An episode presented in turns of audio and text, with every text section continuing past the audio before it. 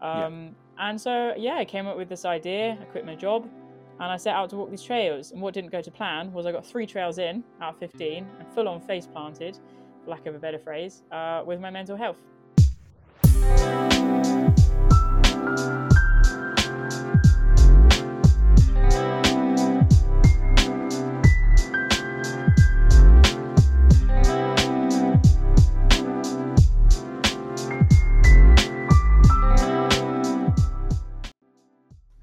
Welcome to episode 18 of the Distance Hiker podcast. I'm your host, Matthew, and it is, as always, really, really nice to borrow your ears for the next hour and a bit while I share my discussion with another great guest with you. Today's guest needs no introduction. I have got Abbie Barnes on the show. Yes, Abbie Barnes. I can't believe I am I, she was sharing an episode of Abbie. I think she's just wonderful, and we had such a nice chat together. We had such a great conversation, and I really think you'll enjoy the show.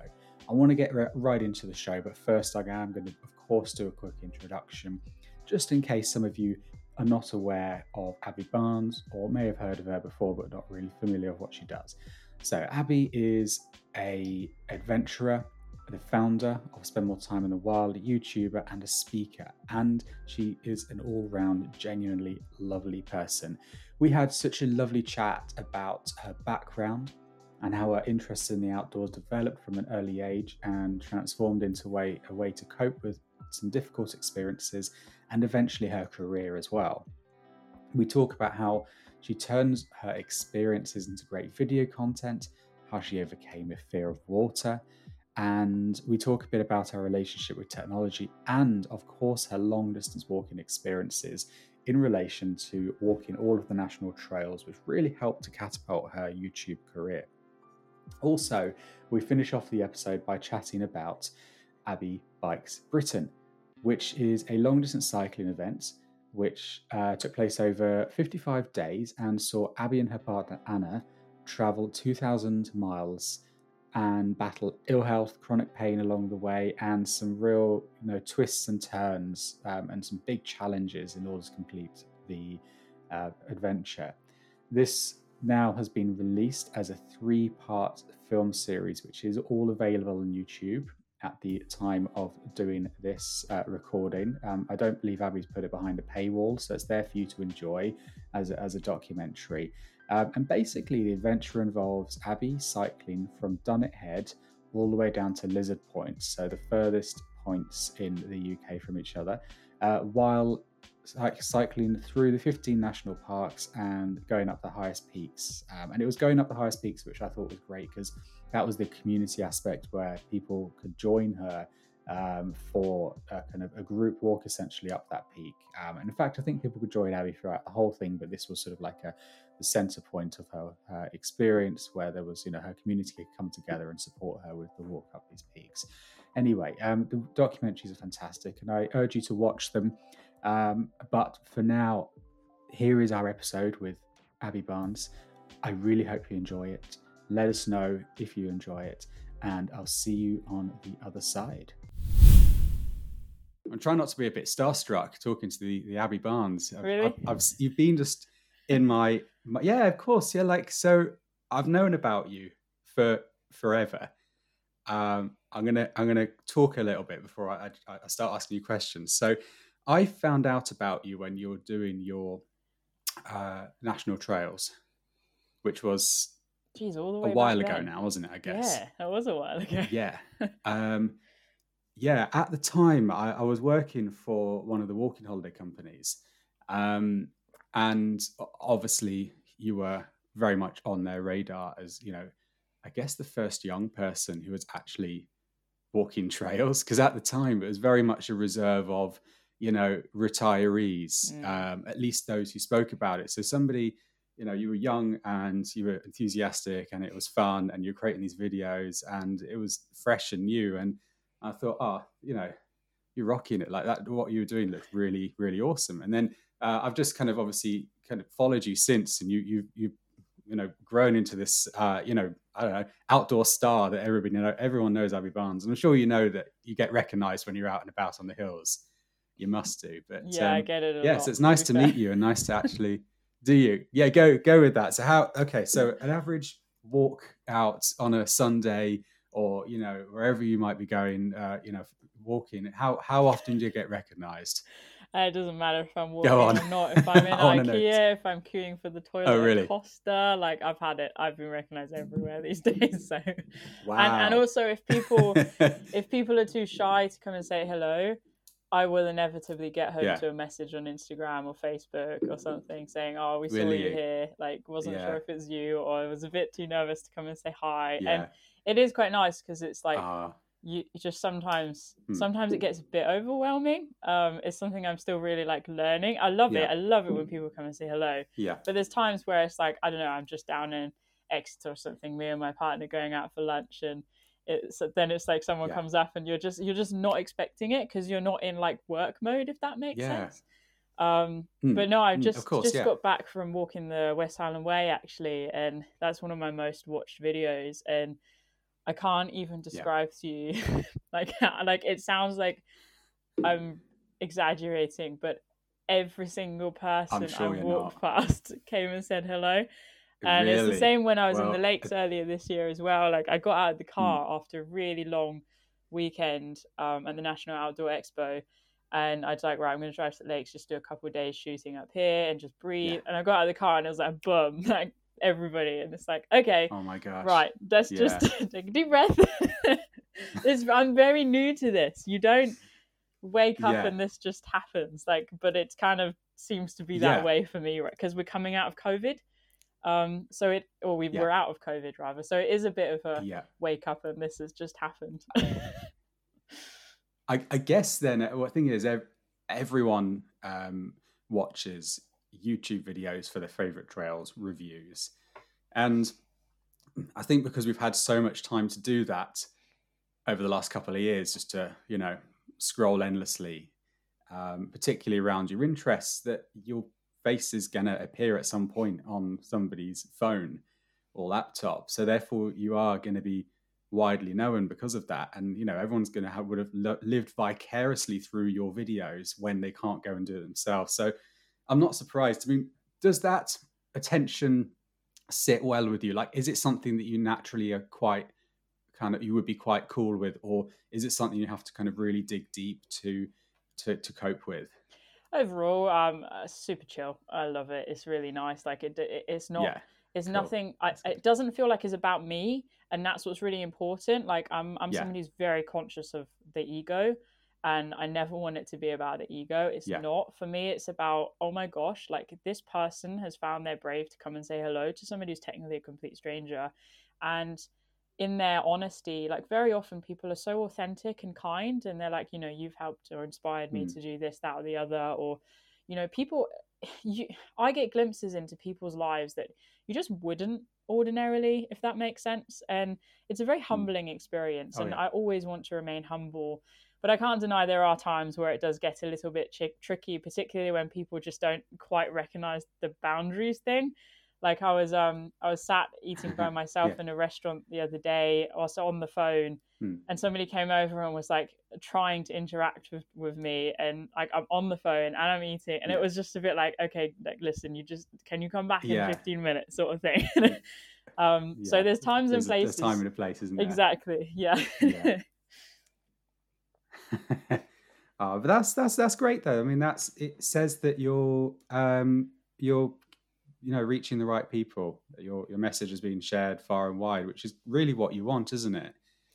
Absolutely. you know, it's. it's I'm going to jump into Mm, I'm sorry. I think No, there's go a on, sorry, slight carry lag here, isn't it? no, there? it's all right. There's there's yeah, there is a bit of lag. There was I did a recording a couple of days ago, and there was I don't know uh, if it's my internet, but um yeah. So um I'm going to jump into some of my questions if that's all right. Let's do it. Um, so, with all of my guests, I like to go back to rewind to the very start. Um, I'm aware that you've done this on a lot of other podcasts. The story is undoubtedly not going to be new to anyone who's aware of you, but it might be new to people who've not heard of you before or not listened to any previous things that you've spoken about. So, um, in terms of your like beginnings, in terms of how you interacted with the outdoors, where was where? Can you identify a start for that, whether it's childhood or a particular place in your life? I think childhood is definitely the best place to start. Um, you know, my the family I was brought up in, uh, two obviously two parents um, and two younger brothers, so I was the oldest. Um, you know, we were very outdoors and active, and when I say active, you know, walking was the primary thing. But we go for cycles um, on local cycle paths. Uh, you know, before we could even cycle, we were in the carrier, or then we were on the back of the bike. Gradually, we progressed to the like tandem thing, and then we had our own bike. Like it was the entire progress um, or process rather, and the same wow, with the yeah. walking. Um, and it was just very much a part of who I was. Not that I was even consciously recognized it as a thing. You just don't when you're a kid. Do you just do what your family wants you to do? Um, no. Although a couple of my brothers did try to rebel at points, whereas I sort of embraced it.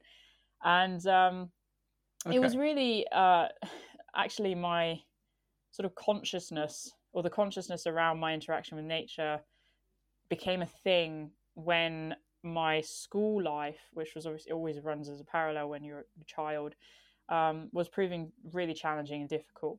So I ended up going to six schools because I was I, I, was bullied um, very badly at every single school.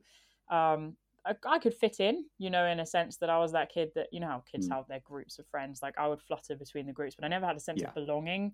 And yeah. I, the hat that yeah. I, everybody knows that I wear, um, I've worn since I was eleven. So, you know, I've not shied away from sort wow, of standing really? out, so to speak. It's the same hat. Um, mm. and you can imagine like that's that puts you on the the end of a lot of jokes and also just being i guess to use the phrase like quite tomboyish um, just being very hmm. different from the word go made me susceptible for a lot of verbal and a lot of physical bullying. So it wasn't just hands off it was very much like nasty stuff. And the the saving grace and all of that wasn't home either because that wasn't particularly easy for me. It was nature.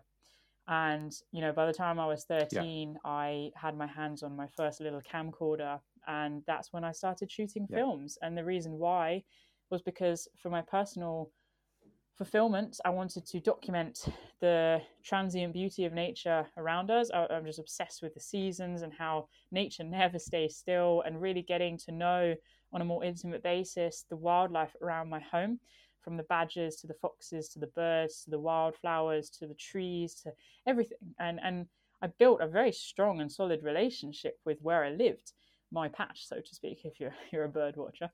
Um, and that was my safe place and that's really where my relationship with nature truly began um, you know i was i was obsessed with rock pooling with collecting fossils and sticks and learning about rocks and i just i, I I like to ask questions. That's not gone anywhere. I'm a very curious person. I love to learn. And I really propelled that forwards from a very young age. Um, and then the flip side to that as well, when you love something and you learn that something is happening to damage the thing that you love, you want to stand up to protect it. And so my films very hmm. quickly mm. took on a narrative of environmental conservation. And actually, we all need nature. We're a I'll part of nature. Get we do. Uh, yeah. And I want to get to that film that you're going to refer to in a minute. Okay. Can I just uh, interrupt if that's okay? Yeah, I just cool. want to go back to something which jumped out at me there. Mm. Um, what, when you're, I was bullied, and I'm sure a lot of people, I know a lot of people were bullied or have experienced bullying at some point in their life, and I was quite severely bullied in school as well. Mm. I did what a lot of people also do, which is try to change myself, try to mold myself to fit into the a way that stops me getting bullied. And I think that's a, a very ordinary thing to do. It's a very normal and natural thing to do. You didn't do that though, by the sounds of it. No, I you didn't. seems to me that you stood firm and you were like, actually, I'm going to continue to be me, Abbie, and you're going to have to accept me regardless. What what do you feel was different about you that you you actually were able just to hold your ground from such a young age, where it's so easy at that age just to go, this is really difficult. I'm just going to switch it up and just, you know, t- change my clothes and just change the way I talk and pretend to be somebody else. Why, why do you think you didn't fall into that so easily?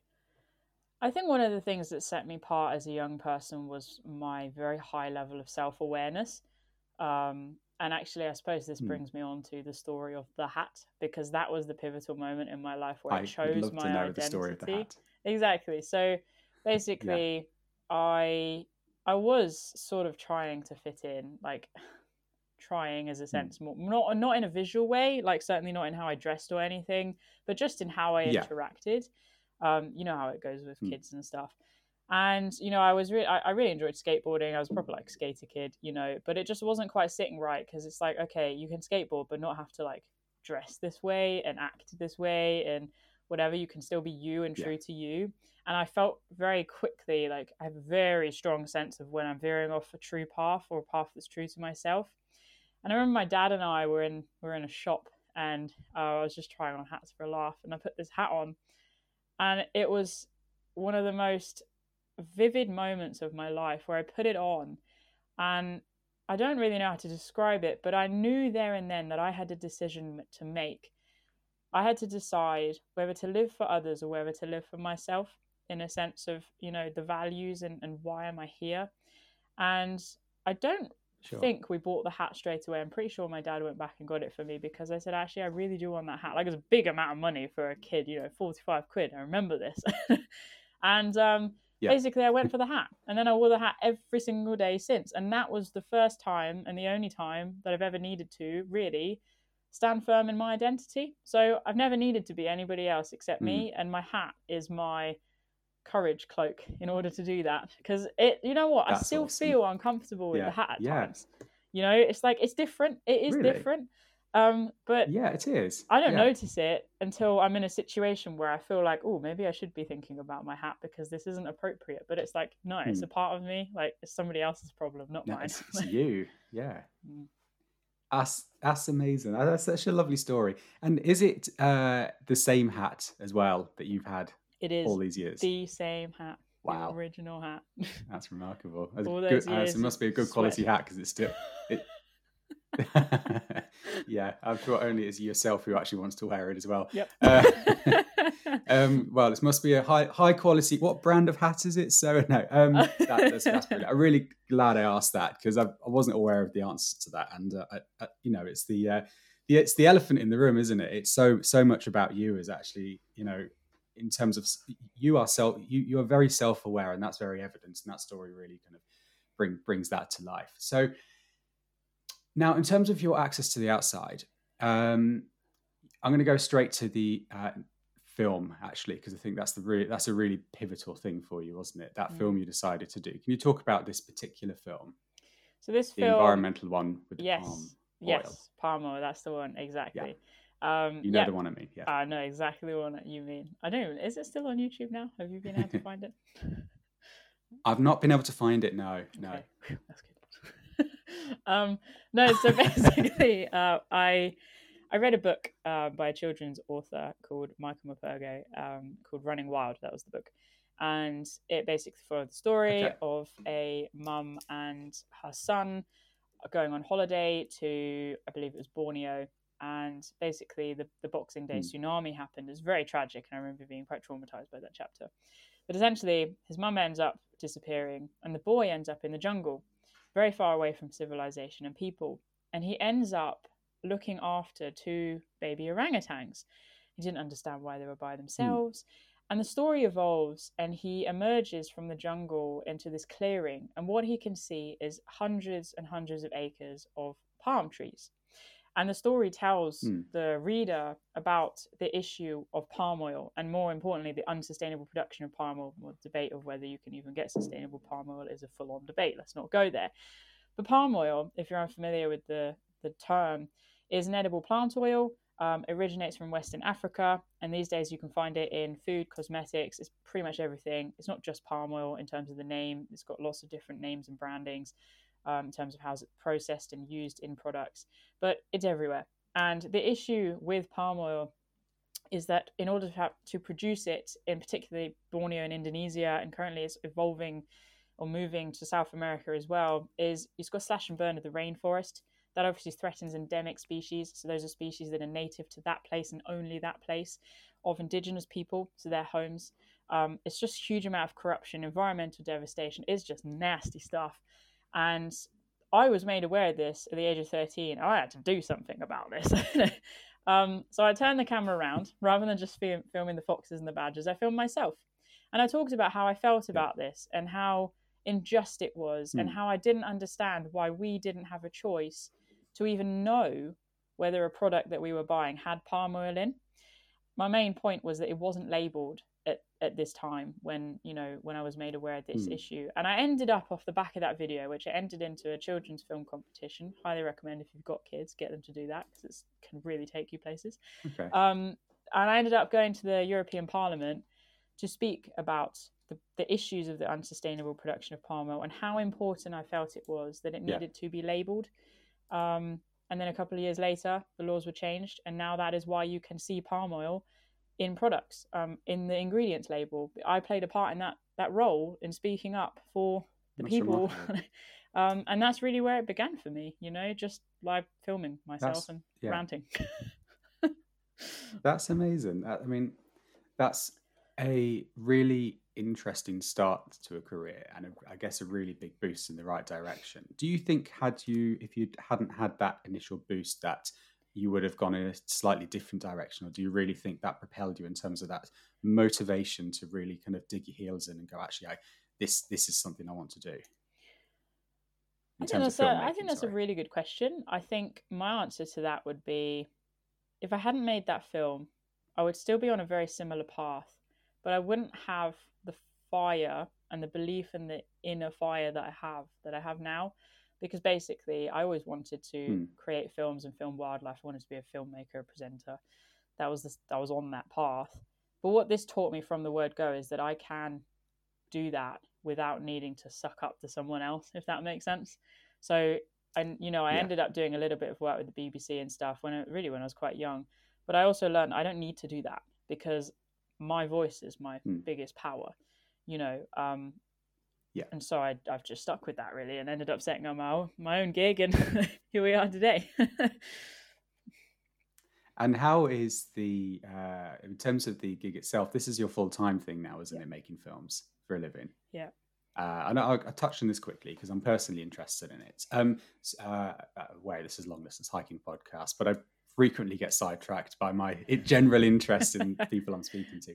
Um, so uh, obviously, yeah, this is your full time gig. Now, what what what do you um, do in terms of filmmaking? Uh, do you make are you making films for others? Are you generally making films for yourself? Is it uh, a mixture of sort of YouTube income, which I'm assuming isn't loads, um, you know, making films, merchandise kind of sales. What how what does it look like in terms of your your your uh, how you make a living essentially?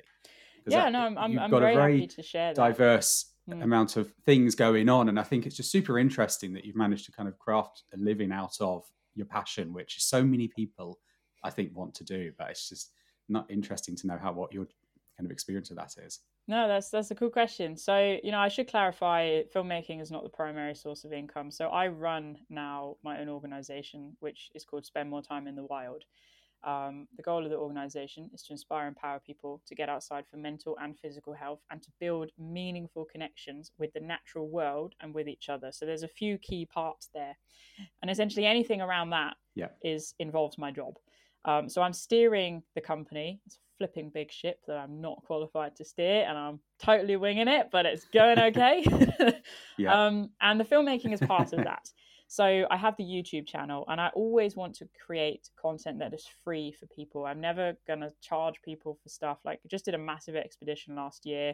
Really tried to work out how to raise funds. I was like, we're not charging for this. This is going online. So YouTube is one of those elements. That's where most people have heard of me.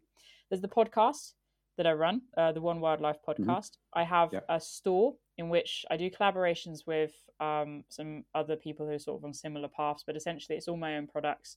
Um, trying to support small businesses from handcrafted knives, um, recycled bottles, that sort of things. But it's all merchandise essentially.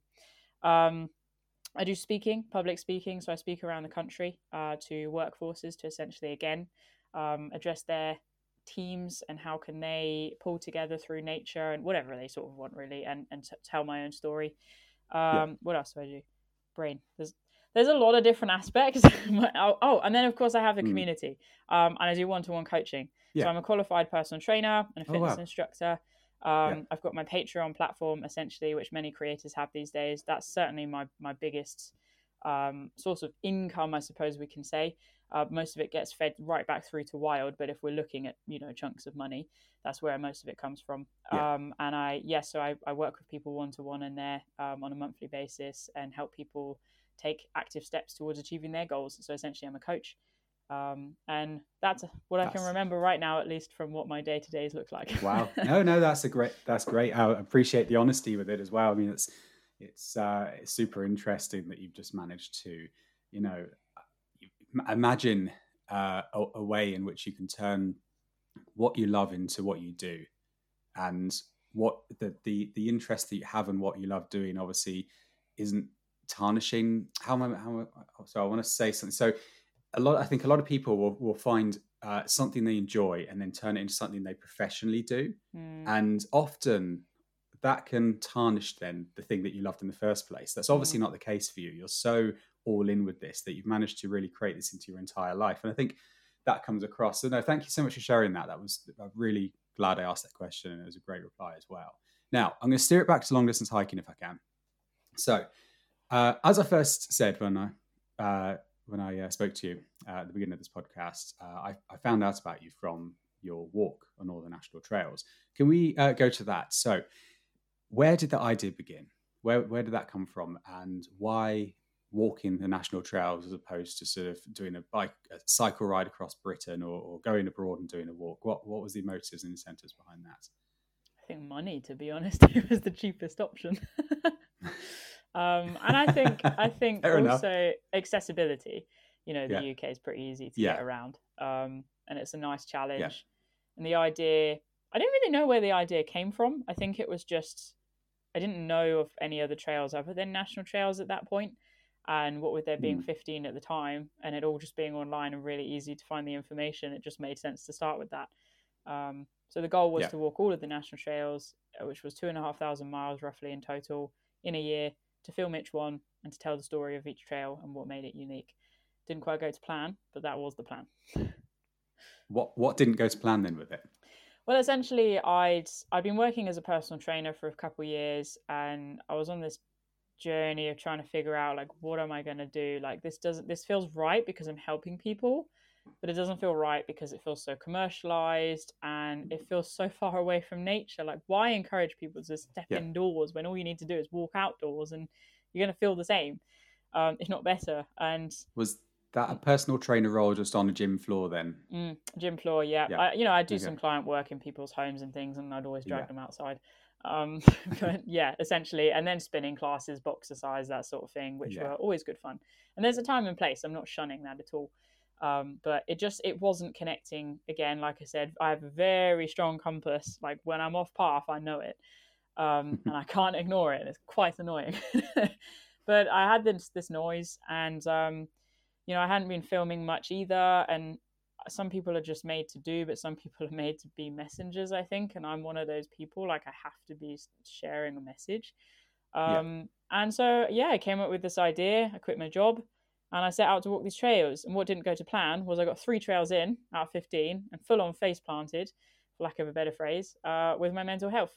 And that was really okay. where I became very aware of the the fact that my mental health wasn't, or mental illness rather, wasn't going anywhere. That hiking mm. helped it. It did empower me, but it wasn't the sole answer. Um, okay. And that I needed to be more honest with my mental health journey and that's essentially where wild came from but that's that's that's yeah. the beginnings of that anyway. Okay. Uh, um so in terms of the uh you were stopped by your mental health was this something that happened on the trail? Um i think it was the space of the trail that allowed me to acknowledge that i wasn't okay. Okay. And do you do you mind um you don't have to answer this of course but do you mind kind of uh telling me what went went on for you what you went through at that point no, I'm very happy to talk about I talk about things. Obviously, I should just say as a caveat that some things I could say could be uncomfortable for some people. Um, but essentially, I'd been struggling with my mental health for a long time.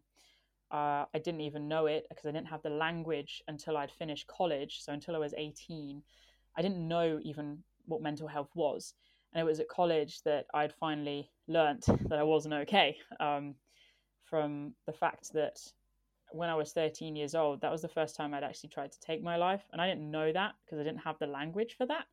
Um, and then all the way through school and then hitting up college where I really needed the support and I was struggling with a number of things from self harm and bulimia, finishing college, getting into this job role, just you know trying to keep the head focused it's like oh i need to do more and that's going to numb out the, the the feelings that i don't even have the words for the Yes. feelings what am i feeling because i'm feeling Yeah. nothing and everything all at once and then i hit up this trail and that's what i mean with that face plant because it's just like i can't ignore this anymore because i just need to scream um and the Yeah. hiking wasn't it wasn't cutting it and that's not how that was supposed to go Yeah. because i was going hiking to fix myself you know Of course, yeah. Mm.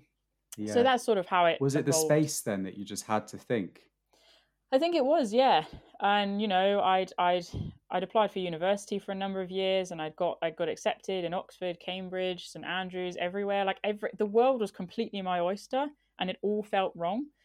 And you know things are not okay when everybody's telling you you're successful and you don't feel good.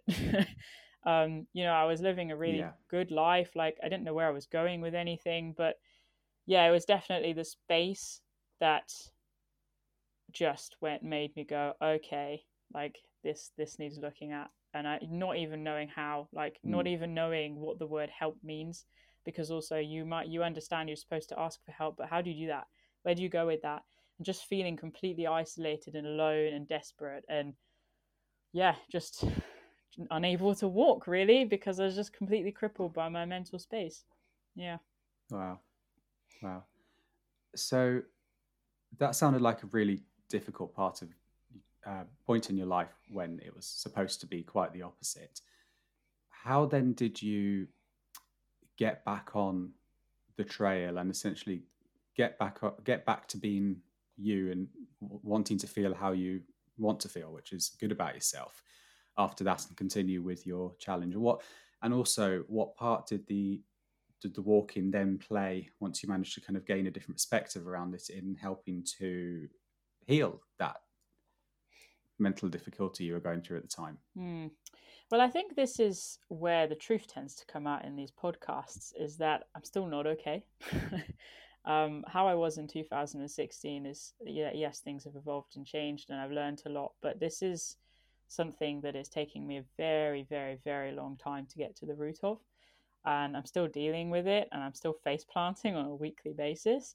Um, however, my number one tool for coping is to just keep showing up. And that's what I did. You know, okay, so I got these Mm. three trails in. I wasn't okay. I went back.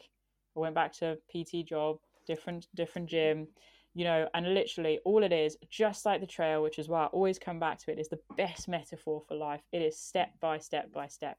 You're in a valley, you get up the mountain, you're around the corner, it's a gnarly lock side, whatever it is, like we're walking that out day day to day. And so it just kind of happened because I just kept showing up. Opportunities would come, I would take them. I just, you know, I, I, I tried to find help. I'm still trying to find help, you know, in whatever way or form that needs to be. I just keep digging in. And, you know, you get to the point where you want to give up, you try and give up, you're still here, you keep going. And so you just keep going. And really, that's, that's just, that's just that really. Um, in 2017, I got my, Yeah. I did one trip, um, which I'm, I'm proud, like, you have to celebrate every victory, right? You know, I went to Morocco and I climbed Toubkal, course, yeah. which is the highest mountain in Morocco in winter. Yeah. Um, Amazing. and that was the first time I turned the camera back on, and that was my, yeah, no, this is this is right for me. I do need to do this, but I need to find a way to be more honest. And if I'm going to be honest, this isn't about me. This needs to be about helping people and bringing people together um, because there is so much power in nature and time in nature, but we also need each other. And that was where the cog started turning for me that, you know, I'm not one to give up. I'm flipping stubborn and I will turn the worst carnage into something creative. And that's exactly what I did. And I just keep grinding at it every single day and still still going today. So, when you were doing the first three trails before you had your face plant, um, were you feeling at that point like because you were you were recording those trails as well, weren't you? You were Yeah. making videos at that point of those trails. So, were you feeling at that point like you had to put on a a face, or were you uh, were you able to be honest enough about how you're feeling in those videos? And I, bear in mind, I've not seen those particular videos, or how, it's a long time since I have seen them. Mm. So, what, yeah, what, what kind of message were you putting out in those videos compared to what you then decided to do after you visited Morocco?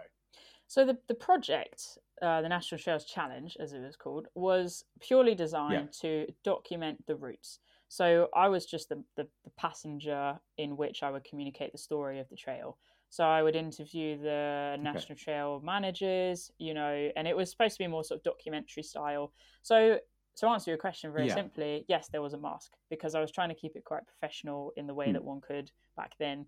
Mm. Um, and that's what I was finding was not working for me was because I wasn't being honest Mm. and true to my experience. Um, so yeah, essentially that's what I was trying to do, and this is how I've got to where I am today because I've sort of morphed the things together so it's more legit and authentic. Yeah. Wonderful. That's, that's a great answer. Um, so, uh, after you uh, finished uh, climbing Morocco, uh, mountains of Morocco, you did you carry on with the challenge after that to try and continue with the uh, remaining eleven national, 30, uh, 12, Public maths is not my strong point, uh, or maths at all. National trails. Um, No, I didn't actually. Um, I just No? decided. What did I get to? So I got to 2018. Um, I think it's important to tell this sort of Yeah. linearly, to be honest, because that's just how it's happened. Um, 2018, I actually Yeah. decided to pick a bunch of trails that actually really excited me. Um, and that is where Wild was great. born because that was where it was like, let's Yeah. do this for the authenticity um, and to share Which my trails story. did you choose as well at that point? So I chose. Oh, here we go. Look, uh, West Highland Way was. Oh no, 2018. There we go. Was West Highland Way. That was the second time I walked it. It was Yeah. the coast to coast. That was the second Yeah. time I'd walked that. It was the uh, Two Moors Way, which, if you're unfamiliar with that, is Exmoor, Dartmoor, sort of the coast to coast down here in the southwest. And it was also the Great Glen Way, which is in Scotland as well. So I did those four trails. I was the beginning of my solo hiking. It was the beginning of everything. That was where life began, really. Amazing. And out of those, out of the trails you've walked, um, a few easy questions here for you. Which has been your favourite? in in total Yeah. Which is your number one trail? Which one, if, if you could, if you could choose any trail to walk, uh, and you know you were not able to walk any other trail ever again apart from this one, which one would you choose to walk? well i think my current count to date was i've done 22 long distance trails and out of that i pretty much without question say the tour de mont blanc it's just Yeah. it's completely mind-blowingly stunning um if i had to pick the uk though i would go Wayne wainwright's coast to coast because i really liked the variety in that one Cool. Yeah. Tour de Mont Blanc. What, uh, what, what's special about it? What draws you in with that particular trail? So I walked that in 2019. That was one of my collection. Every year, you know, I do a bunch of trails, so to speak. Um, I think partly, and you know, to be completely biased, if you see my film Alive, clues in the name, made me feel pretty alive. I overcame a lot of stuff on that trail, and I think it's just it holds a very special place in my heart. Like uh, you, I always say to people, you go on a trail in one particular shape, and you never finish in the same shape. And it can be kind of tricky because you're a different shape. So fitting back Hmm. into life can be kind of hard sometimes. Um, but for me, I feel like I fit back into life better because of the shape changed into a really good, solid structure. But if we're looking at the trail itself, Yeah. I just find it's just stunning. It's just some of the best parts of the Alps. Walking around the Mont Blanc Massif is a very rewarding experience. There's a lot of variety of different routes you can choose, so you can really create your own experience on the way itself. Um, there's good food, good views, good animals. Uh, the seasons that you could pick, you know, obviously perhaps not doing that in the he- the heat of winter. Heat of winter, that's a phrase, isn't it? Um, the cold Yeah. of winter. Um, but you know, with the wildflowers and oh my gosh, like I could just hark on about it. Let's just say it's a good trail. Yeah. Brilliant. Sounds good. And in terms of like the uh, filmmaking that you do while generally doing anything outdoorsy, do, do you always have a camera with you when you're outside, yes. you know, generally outside doing a walk or a hike or just whatever you do? Is it, are you just somebody who always has that camera with you? Or do you find that sometimes you just get burnt out with ha- ha- feeling like you have to be documenting and recording everything? Yes to both. um, I always to have a both. Oh, okay. camera. Yeah, Yeah. um, I'm a creative. Yeah. I love to document things. I take every opportunity that comes my way. I'm useless at saying no. Um, so that's the same for something that requires a snap or a video. It's just I don't say no. I get it done. Yeah. Um, the other side to that is yes, I do burn out. I do have creative burnout um, Yeah. where I push myself and I'm not present enough, and that's that's the journey I'm currently on is how to work out that balance because I think for anybody who takes their passion and creates a job out of it, there is a very fine line where you can lose the passion. And if I lose that passion, we Mm. lose Wild because Wild is a completely wholehearted, authentic business organization. Um, and we can't have that, can we? So, yes, um, always have a camera. I love it. I've I never regret filming anything. Let's just say, um, Yeah. but I do regret being less present at times. Yes. So, so having the camera with you is very much a part of the same experience of just being out in this. I, I- guess for you. Yeah, yeah. And you know what? The bare minimum is I've got my phone, Okay. and I'm actually thinking about like, Yeah. fi- you know, you get those like little cameras. Like I'm used to the big boys at the moment, but Yeah. you know, just getting a little The- one, and then I can uh, actually leave my phone at home, which would be quite nice because that's part of the part of the frustration. I, I I think yeah, I I there's a, I'm one of those people who's increasingly leaving my phone in places like conveniently forgetting it when I go outside, yeah, or you know, not taking it with me to go and pick the kids up from school Mm. because then I find when they're in the park I'm on my phone, not looking at what they're doing. So Yeah. I think uh, having a there's a lot to be said about having dumb dumb tech on you instead of yeah, smartphones uh, at selected and mindful times. Not useful all the time because you know it's nice to have a, a phone in case of an emergency or Yeah. something. But uh, there's definitely something to be said for that. I think just Now- putting it even on flight mode, you know, is a nice little trick because, you know, as we say, when we're hiking and stuff, or you know, even just doing errands, having a phone, something happens, that's where they're amazing. But um, putting it on flight Yeah. mode is actually as a visual barrier as well to remind yourself, like, oh yeah, I don't want to be on this, and you know, so yeah, that's we've all got to experiment with our tools of coping because ultimately we all want to connect more with the life that we're living, don't we? Yeah, and y- y- you know, there's a lot of. I'm not somebody who's uh, who who outwardly criticizes technology because you know it, it allows people like yourself to really create something which you would not have been able to create in this way 20 years ago. Mm.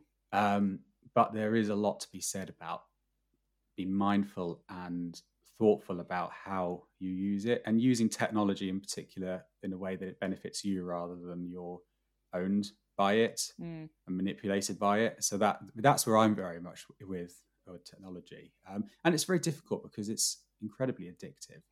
And for me personally, when it comes to say Instagram, for example, um, I, I don't post anything about myself on Instagram, um, and the reason is because uh, first of all, I, I I often don't find good opportunities to post anything good about myself on Instagram because I'm very busy with what I a full time job and doing this on the side and kids and stuff uh, and I don't share pictures of my children.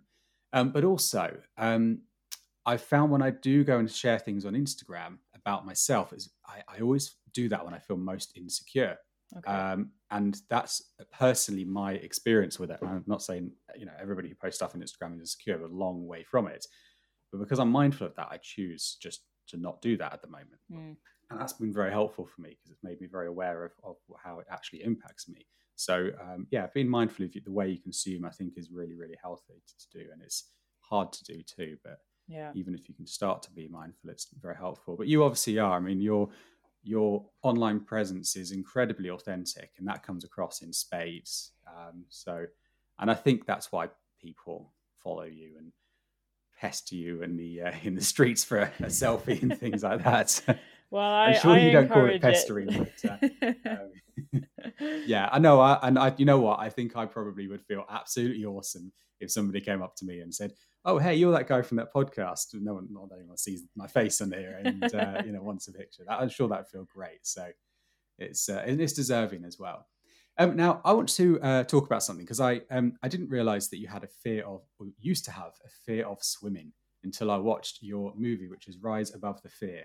Um, now, uh, long distance hiking podcast, as I say, I pre- frequently deviate from the long distance hiking aspect, but um, uh, I want to go to the swimming thing here. So, um, at, before that film, you had a fear of swimming, yeah? Yep. Or fear of water? yeah, that's Or both? accurate. Yeah, fear of water. Yeah. Okay. Was that a uh, did, fear of water? Was there a point at which that started for you? That fear of water? Yes, there was. I nearly drowned whilst whitewater rafting in Wales. um, Oh wow! yeah, I didn't know. Oh, that- tell, sorry, you, you you're gonna have to share that story. Yeah, absolutely. No, I didn't know that it had a huge impact on me.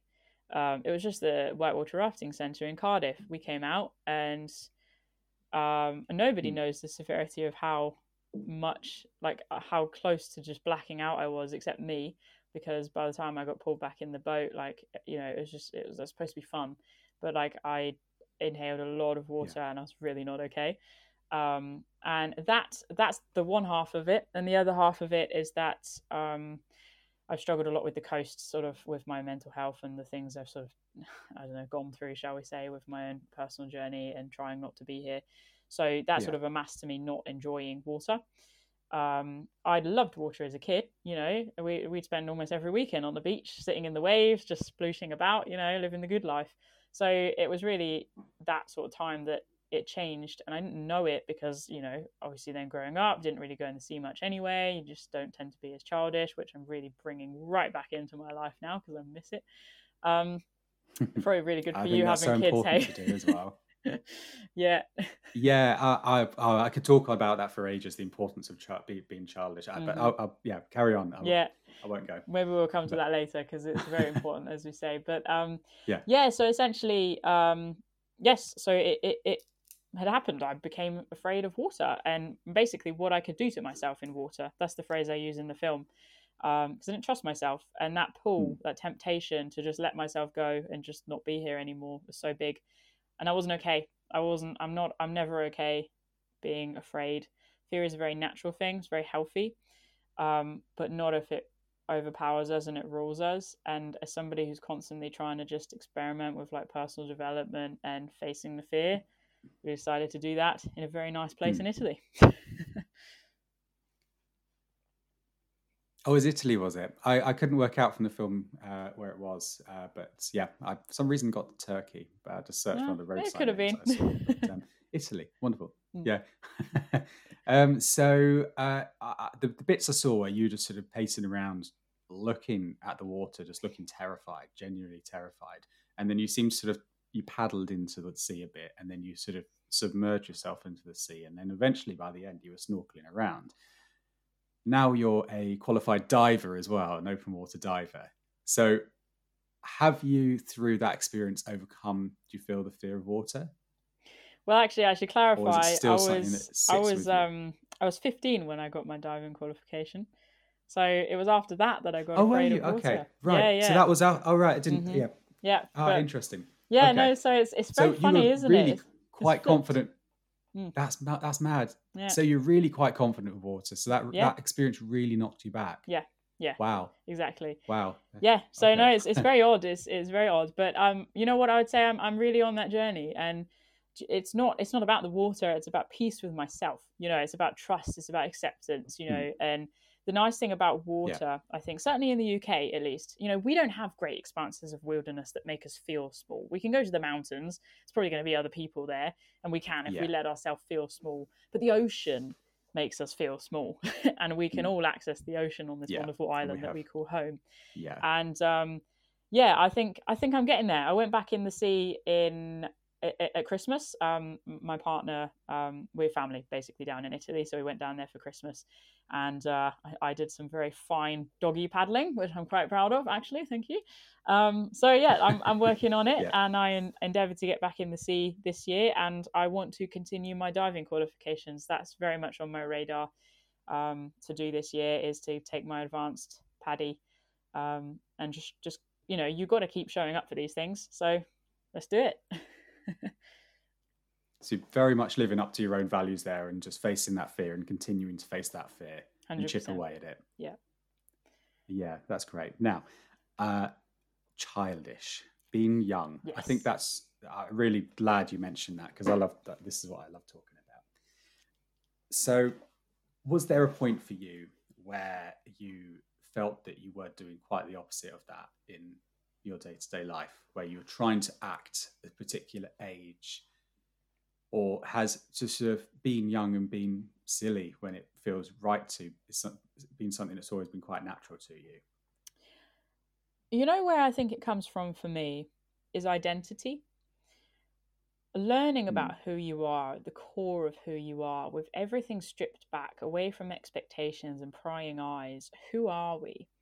And I've asked myself that question a lot. You know, I have a lot of time by myself on these trails and dealing and fa- facing fear. You know, when you're right at the edge of being terrified out of your wits, you ask yourself a lot of hard questions and you tend to get some kind of answer. And, you know, my character, I'm a very light-hearted, easy person. When do I live that out? Well, quite rarely because I'm also living. I, I tend to get quite stressed out, you know, and I'm dealing with chronic pain and my mental Mm. illness. Like, and that's why it's like, who am I underneath all of these layers? And that's where that childishness came to me in in that sense, in that phrase, I suppose. And for me, also, you know, I, I live by faith, um, originally sort of a Christian background, and you know, the the saying that we're all children of God, and the best way to live is, you know, Yeah. as that child with that curious mind. And so all of these things sort of amassed, and really, you know, it's just uh, just like you, it's something I'm very passionate about. It's just it's just letting go it's being light it's having fun like laughter is the best medicine it's such a cliche but it's so Oh yeah. true and you know uh, for you you know being It's around so kids and Easy to forget to do it as well. exactly it is like we just go through the day and it's like Yeah. geez when did i crack a smile man like um Mm. and yeah it's it's it's finding the, the joy in the ordinary things as well and and this is what it is to live with a childlike mind is to be curious it is to be excited Mm. it is to ask questions and to see things you know children are so fascinated by by the world puppies like little animals everything's exciting Yeah. and that's something that i think can really benefit us as adults because like the world is a flipping tough Yeah, place to be in you know and to bring that it just brings a level of ease and it makes life so much better Yeah, hundred percent. I mean, I, I, as I've got two two young boys. Uh, Mm. my my youngest is three, and my oldest is six. So I'm very much at that point. Well, they're very much at that point where I get a lot of whys and whats and hows. And prior to having that, I definitely uh, had stopped kind of being curious. Uh, not not completely, but you know, more less so than I am now. But when you've got somebody who you know you from from on a five minutes you know trip to school they have asked me 10 you know what whys and hows i'm like i didn't even think of these questions and Mm. most of them are really stupid questions because kids ask stupid things but for them it's a really sensible question so it really opens your eyes up to that and then you know do kids force you force me in particular and this is you know my experience too to do other things. Like you know with, with my boys i i used to skateboard when i was younger i'm sure loads of people do. I now do it as an adult. Best Yeah. decision i ever made was to go pick up a skateboard because you know i go with my, my two boys on a, on a saturday morning when there's nobody else there mostly no other kids there apart from me and my kids. We go skateboard together. So well, they go on their scooters and you know we have a skateboard for my oldest and we go skate and it's just amazing. And that for me is part of being childish. It's child, Mm. part of doing the things that you want to do that you f- like you know may be frowned upon by general society. Like you know guys my age i'm in my 30s don't skateboard you know for kids but i no. That's it man. Yeah they can look Yeah. at me. And that's that's that's the wonder of it and i think it's, it's so important just to do things that make you smile even if it seems stupid like even Mm. if you think oh someone's going to think this is this is silly just to do it and I- obvious to me you do exactly that and that's awesome i think more people should do it Yeah, no, 100%. I love that you brought the For sure. skateboarding up because I need the extra push to finally buy my board. I've wanted to for many months, so Ah, I will take that as a hint. you should so do it. It's it, uh, you're not you know what you're not the first uh, person I've spoken to this about. Um, you know, it's surprising how many people do have like a secret hobby of skateboarding. yeah, Um, and uh, you know, I never thought I'd find myself talking about it on this podcast, but you, you know, you mentioned it earlier on, so you know, here we are. But you know, it is one of those activities that fits into day to day life that makes exercise really, really fun. totally. That's why I like doing it. It reminds me of being a young. It makes me feel young when I do it, uh, even though I look quite the opposite. And it's just great fun. Like there's nothing, nothing quite like you know just cruising around a skate park, which there's tons of them and they're really good these days as well. And they Mm. were absolutely rubbish when I, you know, was you know in my teens learning to do it. Um, and it's a learning experience. Like you're rubbish when you start, you go a day later, you're a bit better, and you chip away, and you're constantly improving. Yeah. And that you can see that progress, and it's that's really rewarding and really Yeah. a big lesson. I think that you know is is helpful to learn. But no, you should totally do it. Get back on it. It's uh, yeah, my my encouragement to you. Just when you when you put your first video off of you know Abbie skateboarding, Abbie learning to skate again. Just just tag tag me in it. Say I was your inspiration. Absolutely, I will, mate. If you would. But I'll come I'll come along with you. We could do it together. That'd be awesome. cool. Show me some tricks. Oh, I've lost you there for a second, Abbie. oh, are we back now?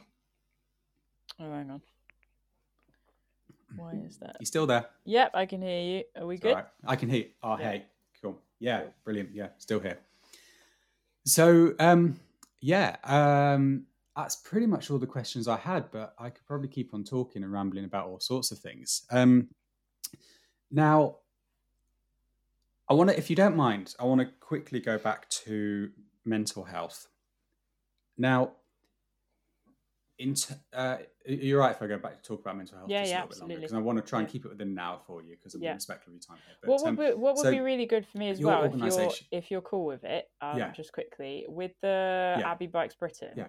We've got the films coming out in May, yes, so I'd love to have the opportunity Oh, just sure. to drop that in Okay. there um, at some point, and I could link that. Let's go there. Let's the that, walking as well. So yeah, Yeah. That let's go there. Yeah, of course, for sure.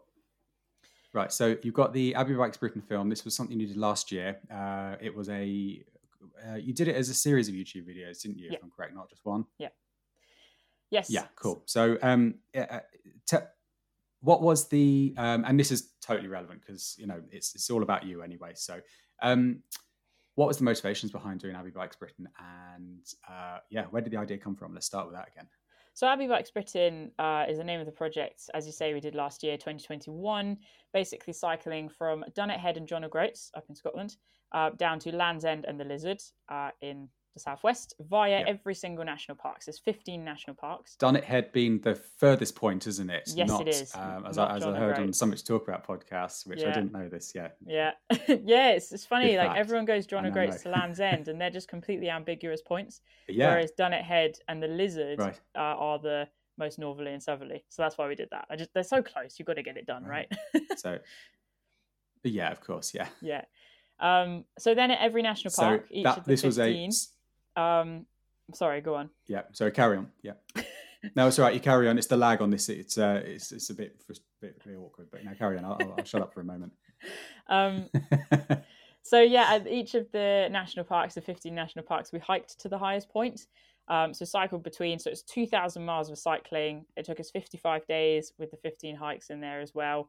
Uh, we worked closely with National Parks UK, and the the mission, the purpose of this was to document our journey, to invite people to join us at any stage, and to basically to showcase the natural beauty of the UK and how getting out to it, obviously stick with the theme, can help benefit our mental health, and how also the act of giving back of stewardship can help us feel better as well. So the key, the things were basically get outside for mental health, give back to nature, and get stuck in with a community of which we were trying to provide an opportunity.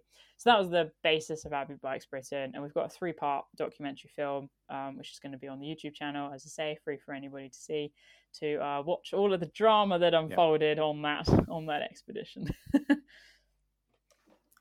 Cool. So, uh, the two, two, two aspects of that I want to touch on are uh, first of all, the mental health thing is what was it through this challenge that you wanted? What particular message about mental health did you want, did you want to share? Because it's really easy to say, I wanted to talk about mental health. That's hmm. great. What, what aspect of mental health, what message do you want to talk to in particular, like niching down on that, did you want to share with everybody?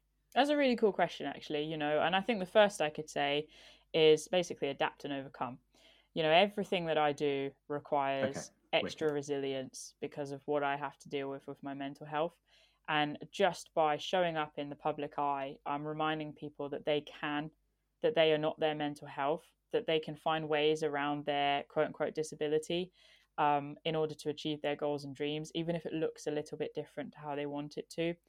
The second parallel with that is I deal with chronic pain in my back. It's some kind of nerve brain relation thing. Can't get to the root of it, but nothing's wrong with me. Okay. I'm structurally sound, but there's agony every single day. And again, by showing up and by talking about Yeah. that and obviously that knocking my mental space it's reminding that people okay you may have something that's holding you back but you can find ways through it through community through you know the right support and through healthy self-belief um, so i suppose that's sort of the the element there or with regards to the mental health and for me and Anna, my partner, who drove the support van and who was just the sort of number one trooper of it all, really. I just cycled, you know, she did everything else. Um, we yeah. we both had so much support and healing from the walks that we would run. So, you know, that's where people would come and get stuck mm. in, and we'd walk between like five to 15 people on each walk. And we were so rejuvenated by them. So, we really lived out that experience of how, again, community can help you feel like you have a sense of meaning and purpose. And quite often, mental health struggles come from a lack of connection somewhere, whether it's with nature, other people, meaning and purpose, whatever it is. And we were sort of isolating those out um, in this project and, and sharing that through us as the metaphor, I suppose, um, for what that can look like. Okay, that answers my community question as well. Then, and and what uh, kind of support did you get from that community? Did you have quite a big show of people at the points where you were doing the walks? We had some people who were mad enough to basically drive around the country following us and walk at every single walk with us. It was it was absurd the level of wow kindness that we experienced from people, you know, and, and generosity and yeah. it has it's it's it's been a real pivotal point for Wild as a as a business. For me as a person, like I am hmm. completely mm. different off the back of this project um, you know, in, in terms of. Oh, stop there. What way are you completely different on the back of it? What's the difference that you've experienced in yourself? Pinning that down into a verbal explanation is very hard, but I carry myself so differently.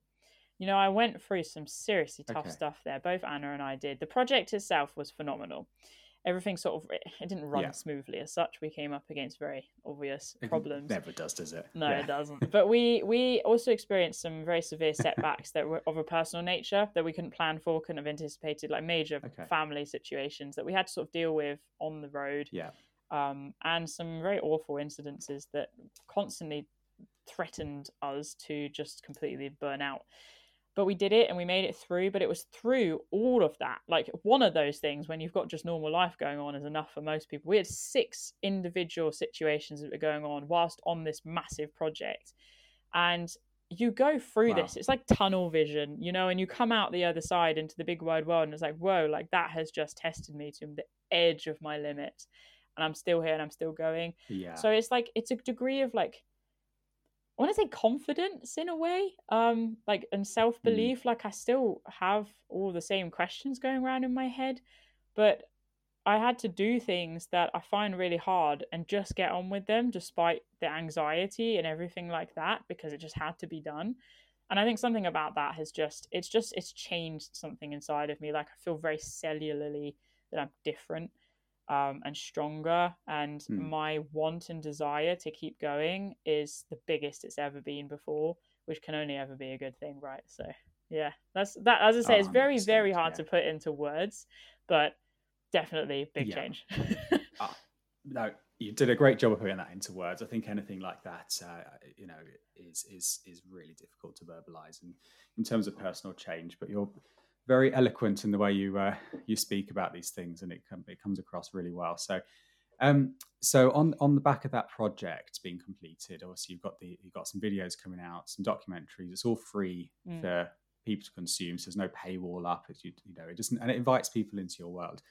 Um, what is it that you hope that somebody who watches these videos and experiences it, you know, after the event would get out of it? The hope is that they can look at their life and realize that they can, just like I said before, you know, to actually be able to see the logical steps of where their obstacles and barriers are, where they might be struggling, what's holding them back, and that actually they can get through that. They just have to find their own individual and retrospective path, and that is the journey. The other part of it is to help people understand that they're responsible, that we're all responsible as users of the outdoors we need to be giving back. It's it's not just time for conversation anymore. Like it was time for action yesterday, you know. And what does that look like? Is to give people a very practical toolkit of simple things that they can be doing in order to help give back to the natural world that we love so much. you know, yes, it's all the stereotypical things, switch off lights, save water, all of that, but it's also so much more than that. This is an attitude, it's a consciousness, it's it is sacrifices at times, Yeah. it is standing up and being brave at times and saying that's not okay and calling people out, and actually being able to arm people with a community in which they can find the courage to do that and that we can grow stronger together. This is a, this is a bottom up movement as opposed to top down, and by pulling together, we're Yeah. just trying to create that ripple ripple effect of change in the mental health field and in the environmental stewardship film field because they're so intertwined. When we're contributing to something that's Yes, bigger than are. ourselves, Yeah. we feel amazing. And I always say to myself, let alone everybody else, like when I'm feeling crap, best thing you can do, ring somebody, message someone, do something for someone else or nature, and it's gonna take you out of your Mm. own space Yeah. and into the reality upon which we all live.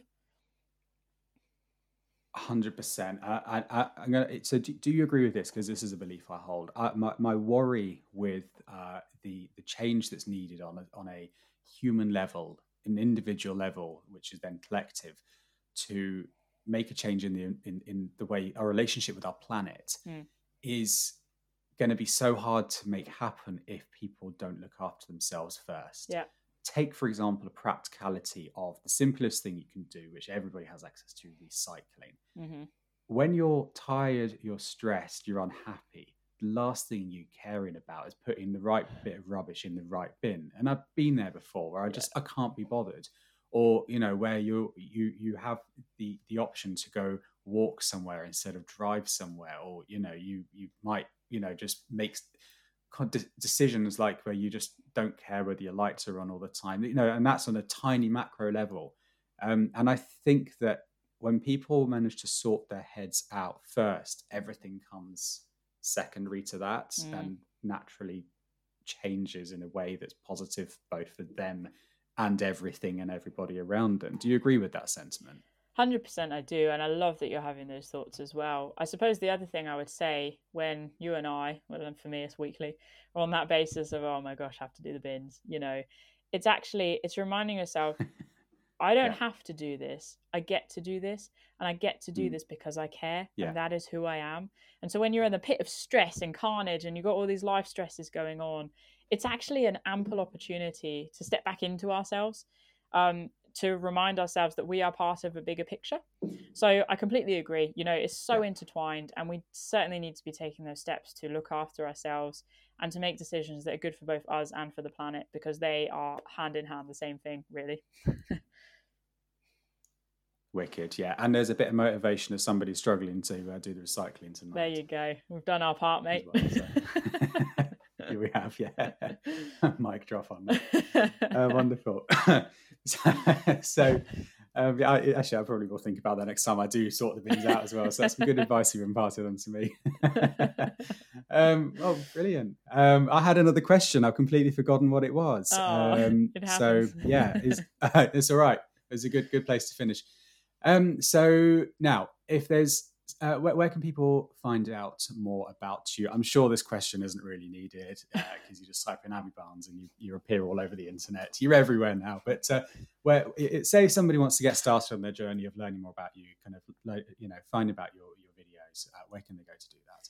I think that's a nice angle to take if you if you want to sort of get stuck in and you're not sure where because there's a lot of content there now. Sorry, I've just remembered my question. Do so it. I'm going to go back a little bit, just Crack finish on. the trails, and then Yeah. I'll go back to that. Sorry. Um, right. So uh, on uh, on the uh, Abbie Bikes Britain and the uh, the cycling and the walking you did, in terms of the actual distances in miles, um, this isn't a comparison by all means. I'm just interested. Um, how what what did that look like? Sort of in terms of the endurance required. How far were you cycling, and then how far were you walking? What was the distances involved in that?